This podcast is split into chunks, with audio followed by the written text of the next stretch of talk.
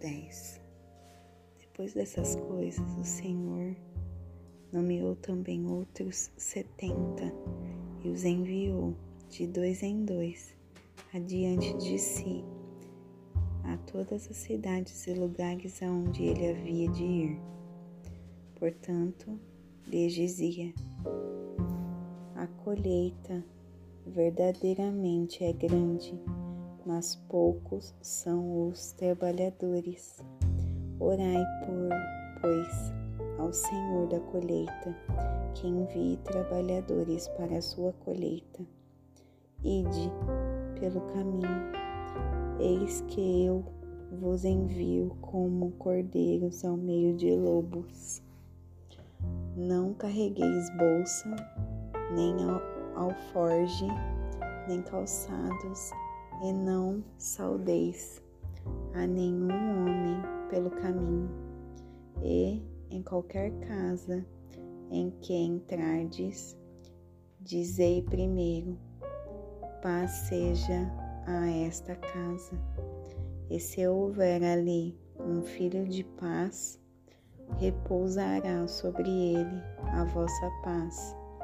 E se não, ela tornará para vós. E permanecei na mesma casa, comendo e bebendo das coisas que eles derem, porque digno é o trabalhador de seu salário. Não andeis de casa em casa, e em qualquer cidade em que entrardes, eles vos receberem comei das coisas que eles colocarem diante de vós. E curai os enfermos que houver nela, e dizei-lhes: É chegado a vós o reino de Deus. Mas em qualquer cidade em que entrardes e eles não vos receberem, saiam pelas suas ruas e dizei: Até a multa até a muita poeira da vossa cidade que grudou em nós, sacudimos contra vós. Contudo, sabei disto, que o reino de Deus é chegado a vós. Mas eu vos digo que mais tolerância haverá naquele dia para Sodoma do que para aquela cidade. Ai de ti, Corazim. Ai de ti, Betsaida, porque se em Tiro e em Sidom se fizessem as poderosas obras que em vós foram feitas, há muito teriam se arrependido, assentados em sacos e cinzas. Mas haverá mais tolerância para Tiro e Sidom no dia do julgamento do que para vós. E tu, Carfanaum, exaltada até o céu, serás derrubada até o inferno. Quem vos ouve, ouve a mim, e quem vos despreza, despreza a mim. E quem me despreza, despreza aquele que me enviou. E os setenta retornaram com alegria, dizendo: Senhor, até os demônios se sujeitam a nós pelo teu nome. E ele disse-lhes: Eu vi Satanás cair como um relâmpago do céu. Eis que eu vos dou poder para pisar em serpentes e escorpiões, e sobre todo o poder do inimigo, e nada de forma nenhuma vos fará dano, mas não vos alegreis por isto, de que os espíritos se sujeitam a vós, mas alegrai-vos antes, porque vossos nomes serão escritos nos céus.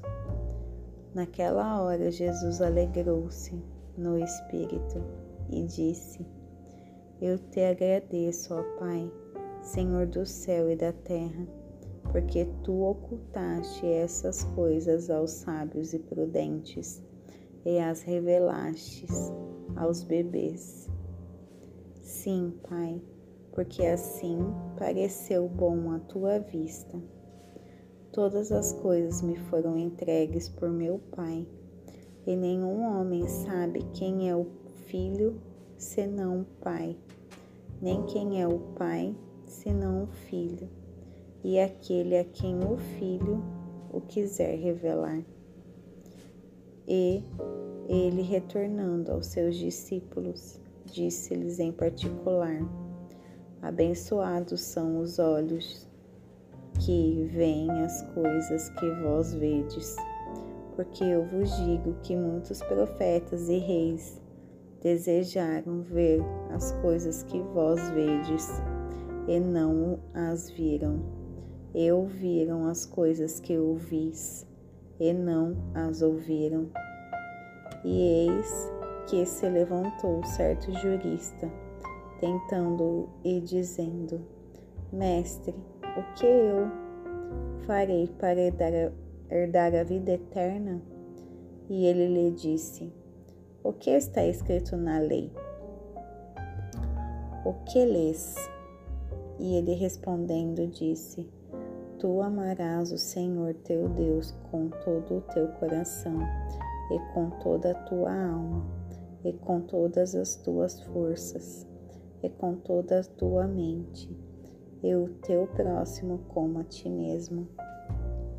E ele disse-lhe: Tu respondestes corretamente, faze isto e viverás. Mas ele, querendo justificar-se a si mesmo, disse a Jesus: E quem é o meu próximo? E respondendo, Jesus disse: Um certo homem descia de Jerusalém para Jericó e caiu entre ladrões, os quais o, despoja, o despojam e o feriram e partiram, deixando quase morto. E, por acaso, descia mesmo, pelo mesmo caminho um certo sacerdote e quando ele o viu, passou pelo outro lado. E assim também um levita, quando chegou ao lugar e o viu, ele passou pelo outro lado.